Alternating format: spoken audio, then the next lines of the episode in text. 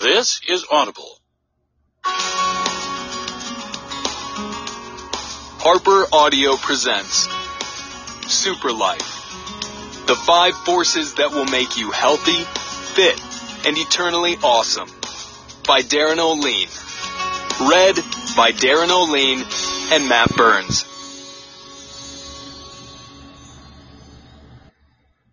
Introduction. Hi, this is Darin Olien. I'm really psyched.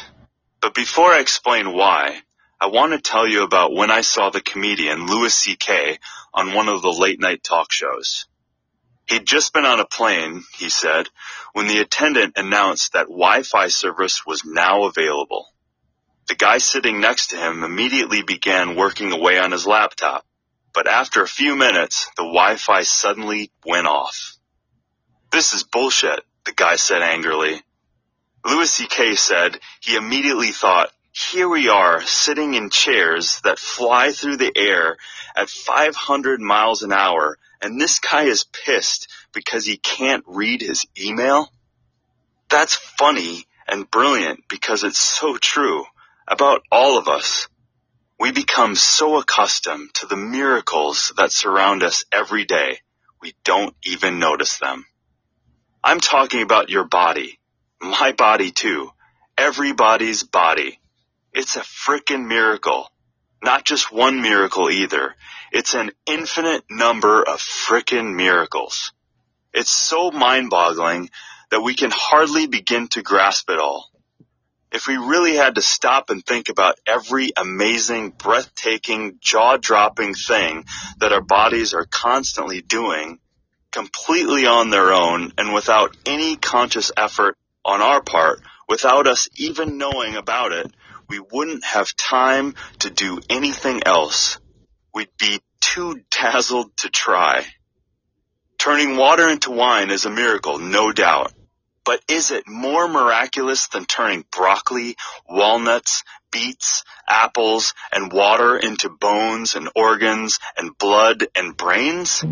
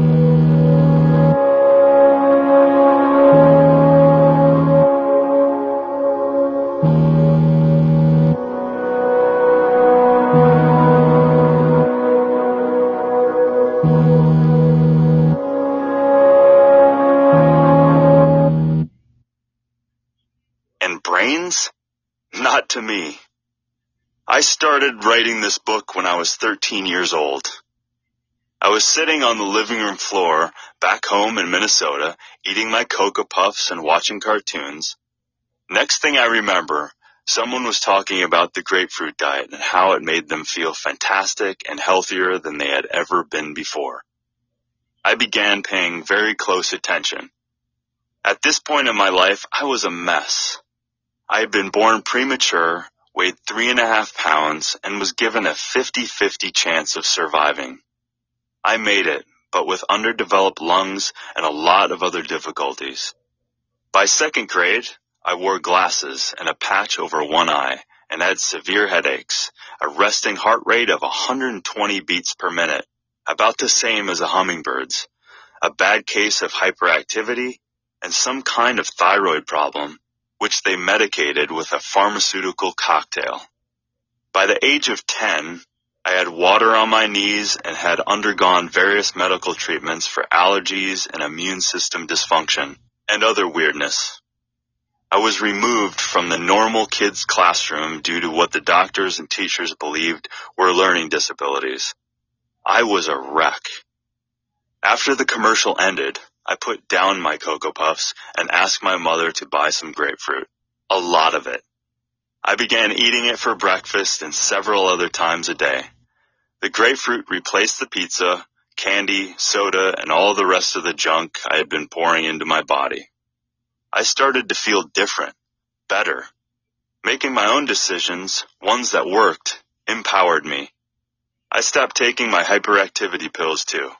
I didn't tell anyone. I just did it. That made me feel even better, cooler. Of course, I didn't stay on the grapefruit diet permanently. I reverted to the sketchy eating routine of a normal Midwestern kid. But as I grew up, I continued paying close attention to what I ate and drank and how it made me feel. I've been on this path, trying things and getting feedback ever since. I'm not a professional scientist. I'm an eternal student. But I've learned a lot along the way, and I'm constantly discovering more. I became an athlete in high school and played football in college. A back injury eventually ended my career, but my passion for learning about what makes us healthy was stronger than ever.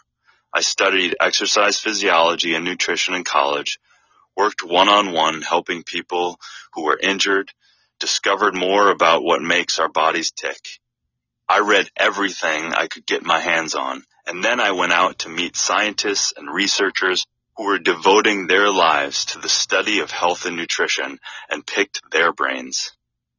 When an expert told me something that made sense, I tried it out on myself. If I felt better, I stuck with it. If I didn't, I moved on. I read lots of scholarly papers, but I didn't wait around for the experts to tell me what to do.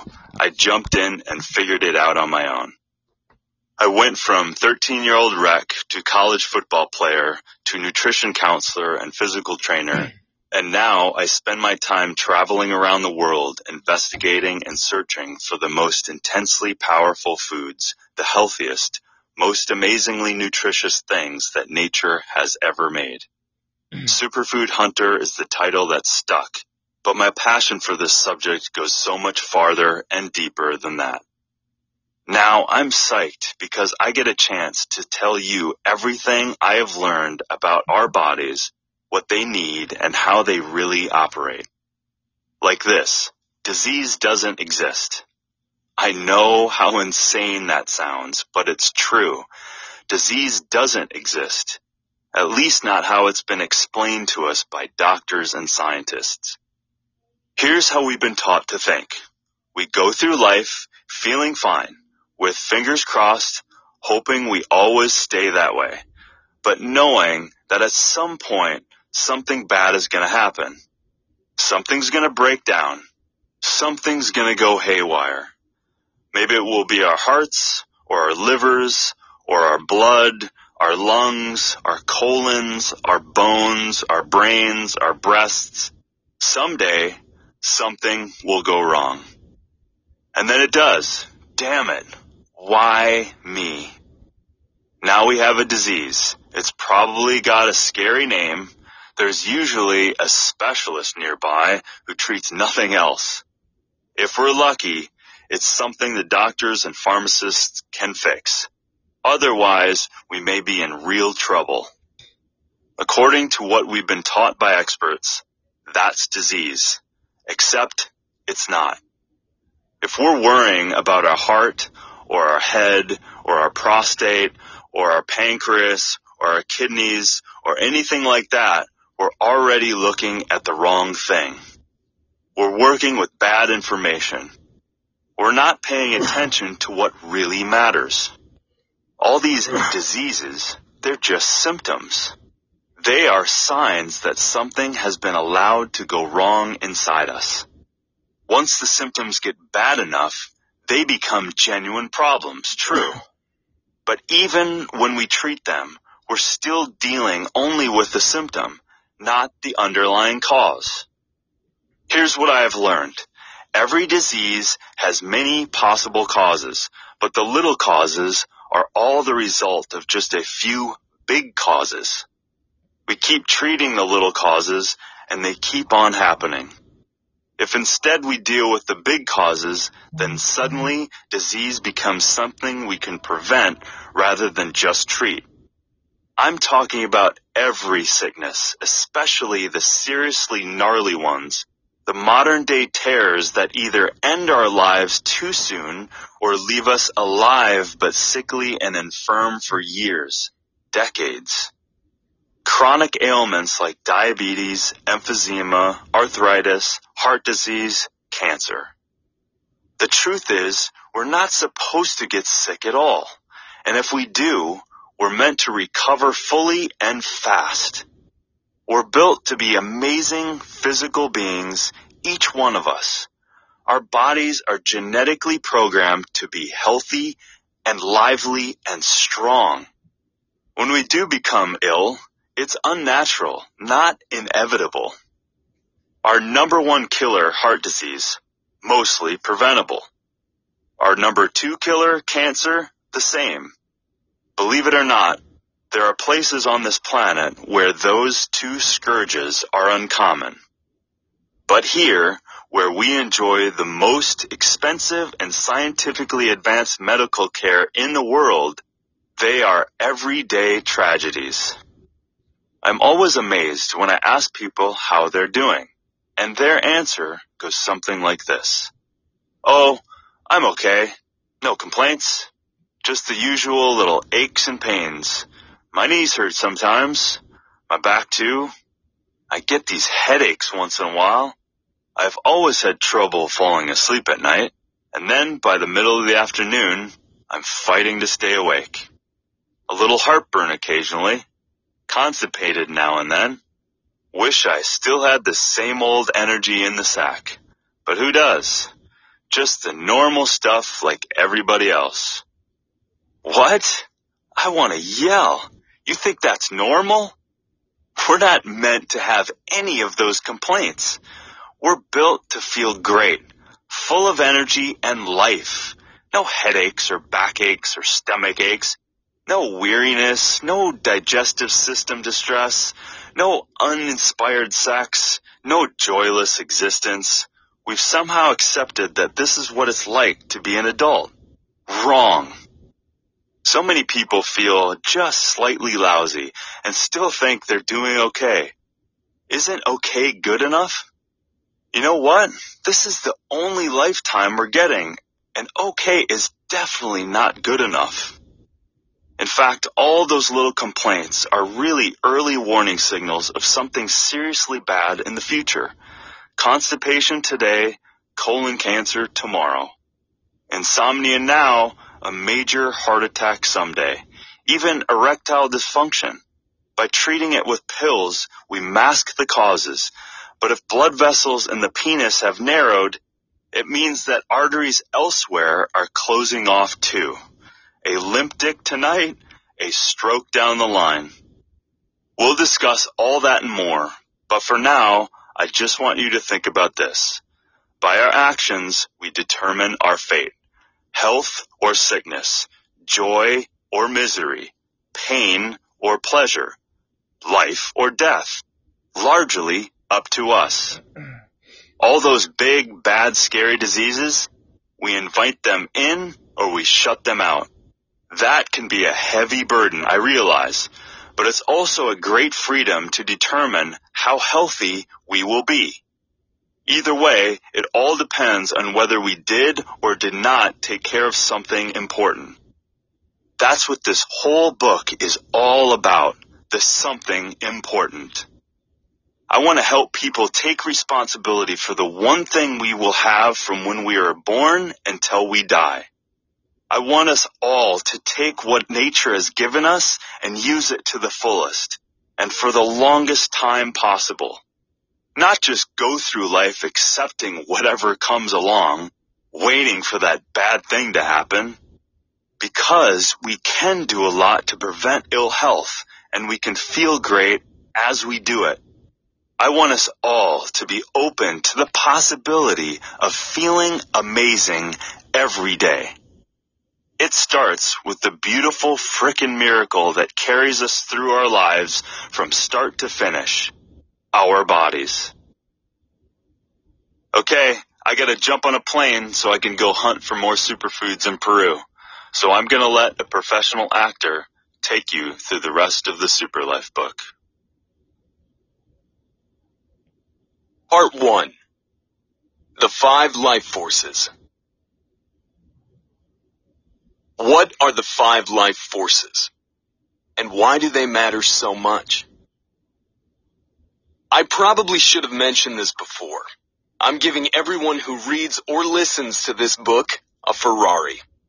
That's right. A beautiful, top of the line, world class precision machine just for the price of a book. Of course, there's a catch. You have to take care of it. That means the right kind of fuel, the proper treatment, and you need to drive it the way it was meant to be driven. Do all that though, and the Ferrari is yours. Actually, it's already yours, though it may feel more like a rusted out junker than a high performance work of automotive art. But somewhere inside each of us is a human body that can operate and respond like a Ferrari. I'm going to give you your Ferrari by providing you with the operating manual they neglected to include back when you were born. Because how can you take care of yourself properly if you don't know what makes you run right? You can't. My operating manual is a lot simpler than the booklet that comes with a fancy Italian car. Trust me. You only need to pay attention to five things to control what kind of health you'll enjoy. That's right. Just five factors that determine whether you will be strong and vital and fit and happy, or if you will be sickly and infirm and out of shape and miserable. Whether you will age well or badly or at all. Five factors. The word factors is kind of boring, but the scientific world hasn't come up with the term yet for exactly what I'm talking about. So let's just call them what they truly are. Life forces. Five life forces. The only things that control our health. The only things we need to think about. It's like they say about money. If we take care of the pennies, the dollars take care of themselves take care of the five life forces, and our bodies will do the rest. That's what our bodies were made to do. The life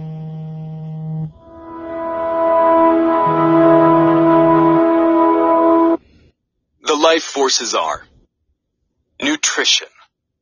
Pretty straightforward, right? It means everything we eat. The foods themselves and also everything they contain, which can be a very long list. We may not always know everything that's on that list, but our bodies do. Hydration. The mere fact that we are mostly water should be enough to explain this one. Oxygenation. Like water, we know we need it, though we don't all know the many reasons why. Alkalization. This one's a bit trickier. It has to do with the balance of acidity and alkalinity of our internal environment. Detoxification. This includes our immune system, which has a lot to deal with, plus the process of handling all the toxins and poisons and other junk the world throws at us. That's all of it.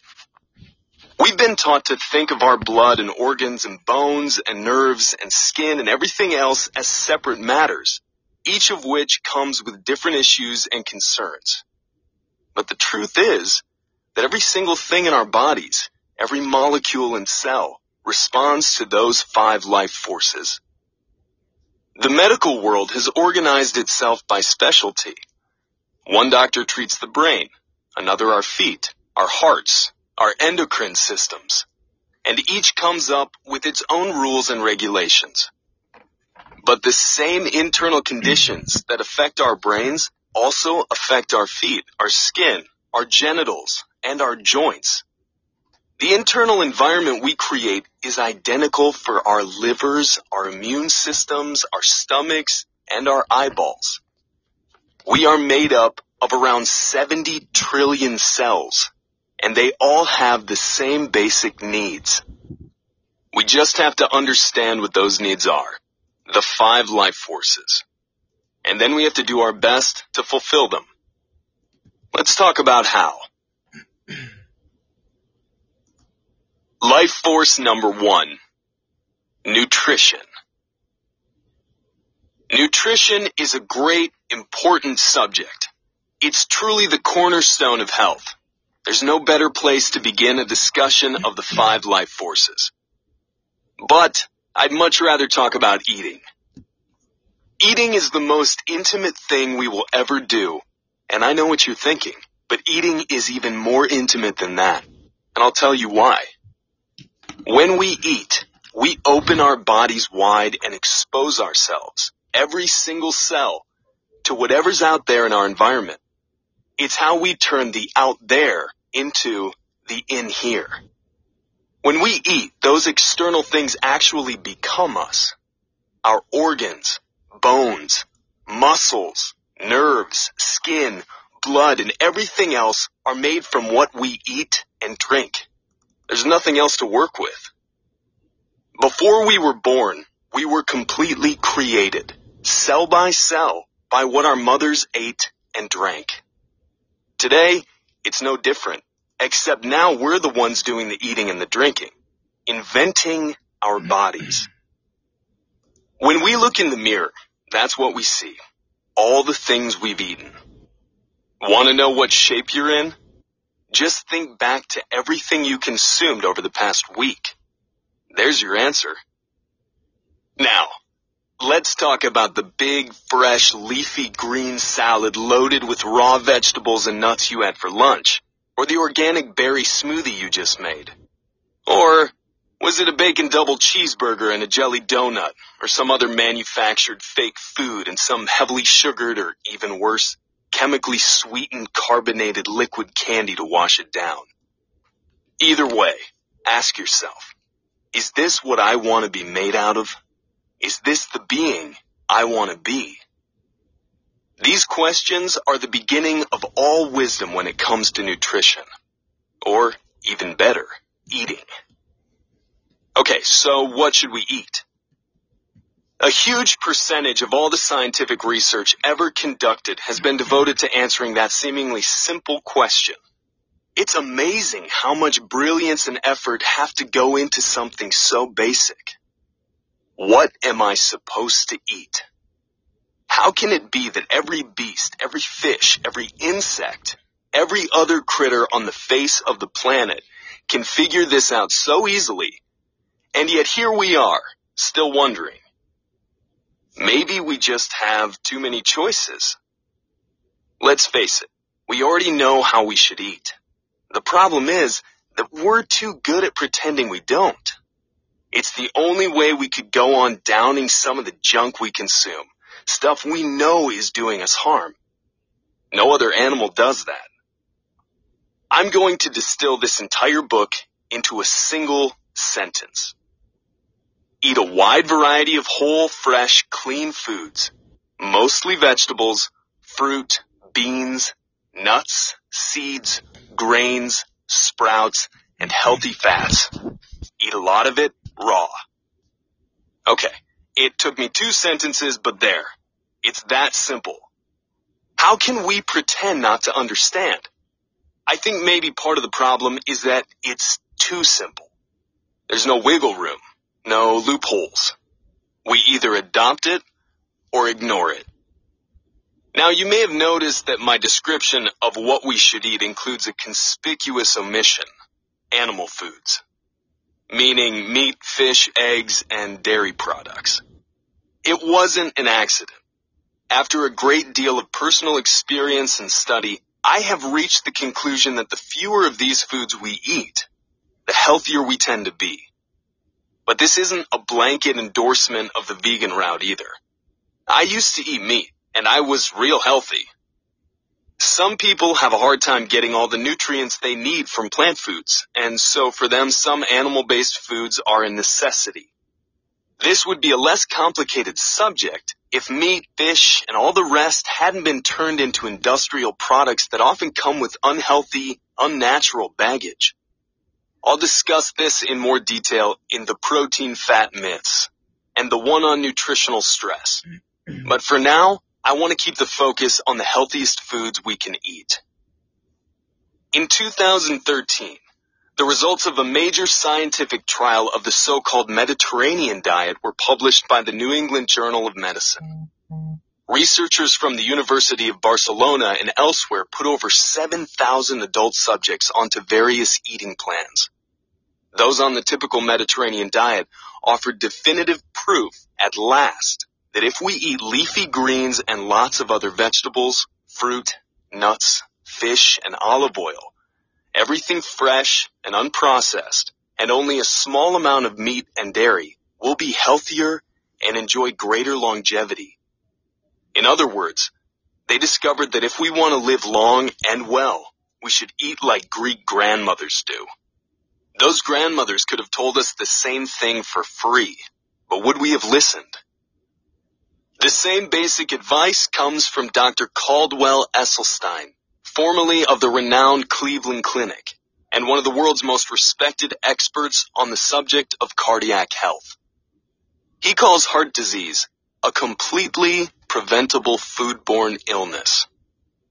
If only we had known. Or did we? At any rate, once he made this pronouncement, which was widely reported, it became a lot harder to pretend ignorance. About 600,000 deaths a year in the United States alone. Almost all caused by lousy eating. Completely preventable. A wide variety of whole, fresh, clean, mostly plant-based foods. Adopt or ignore. Feeding ourselves. To understand why these are the keys to proper nutrition, we need to remind ourselves of something pretty basic. Before we eat our food, our food eats. It too is nourished. It grows up and develops. It absorbs and metabolizes and excretes and retains and makes use of what it needs. What does food eat? Sunlight. Plants actually consume and store the energy of a star that's 93 million miles away. A pretty cool trick. Air, water. Mostly though, it is nourished by the soil. What's in there? More than we imagine. Dirt is a mysterious complex stew of minerals, vitamins, metals, organic materials, microbes, microscopic living organisms that themselves consume and excrete, and lots of other essential stuff. The plant, the tree, the vine, they take their nourishment from the soil and use it to grow their product. The produce, until we come along and eat it. Not coincidentally, since we and those plants are all alive, an important thing to have in common, we animals require many of the same substances plants do, and in the same forms. So when we eat the vegetable, the fruit, the berry, the bean, the grain, the nut, the thing itself, then we get its nutrients intact and available for absorption by another living being, us. A fruit or vegetable is like the go-between, a way for mm-hmm. us to absorb the substances that exist in the soil.